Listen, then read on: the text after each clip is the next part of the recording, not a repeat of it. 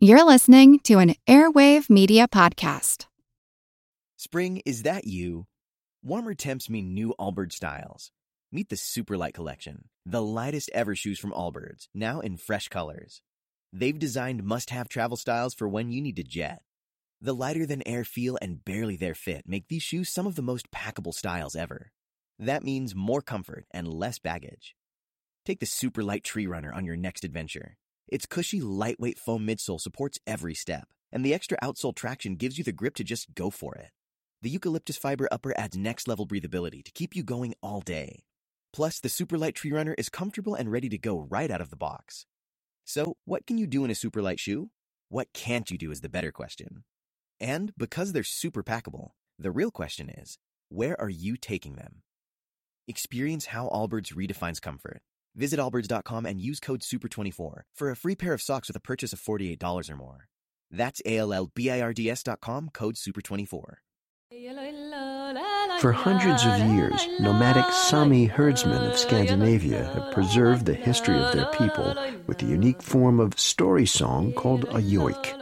Today, a handful of young Sami musicians are trying to keep that tradition alive.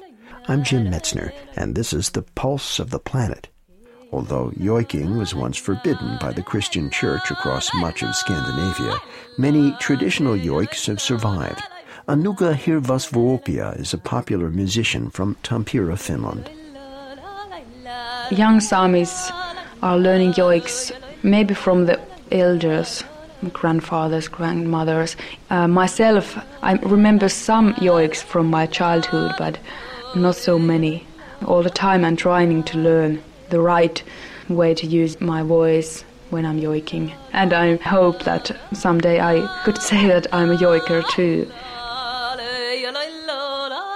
Annukka and her group Vildas combine yoik singing with eclectic instruments and sophisticated recording techniques. But Annukka is also committed to continuing the tradition of the yoik.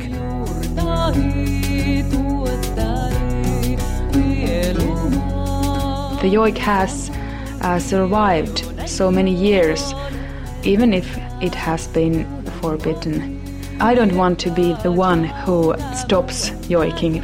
I want to carry on that tradition. And uh, it's very important to teach also my grandchildren how to yoik.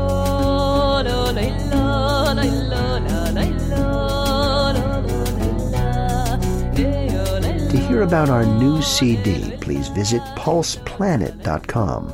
Pulse of the Planet is made possible by the National Science Foundation. I'm Jim Metzner.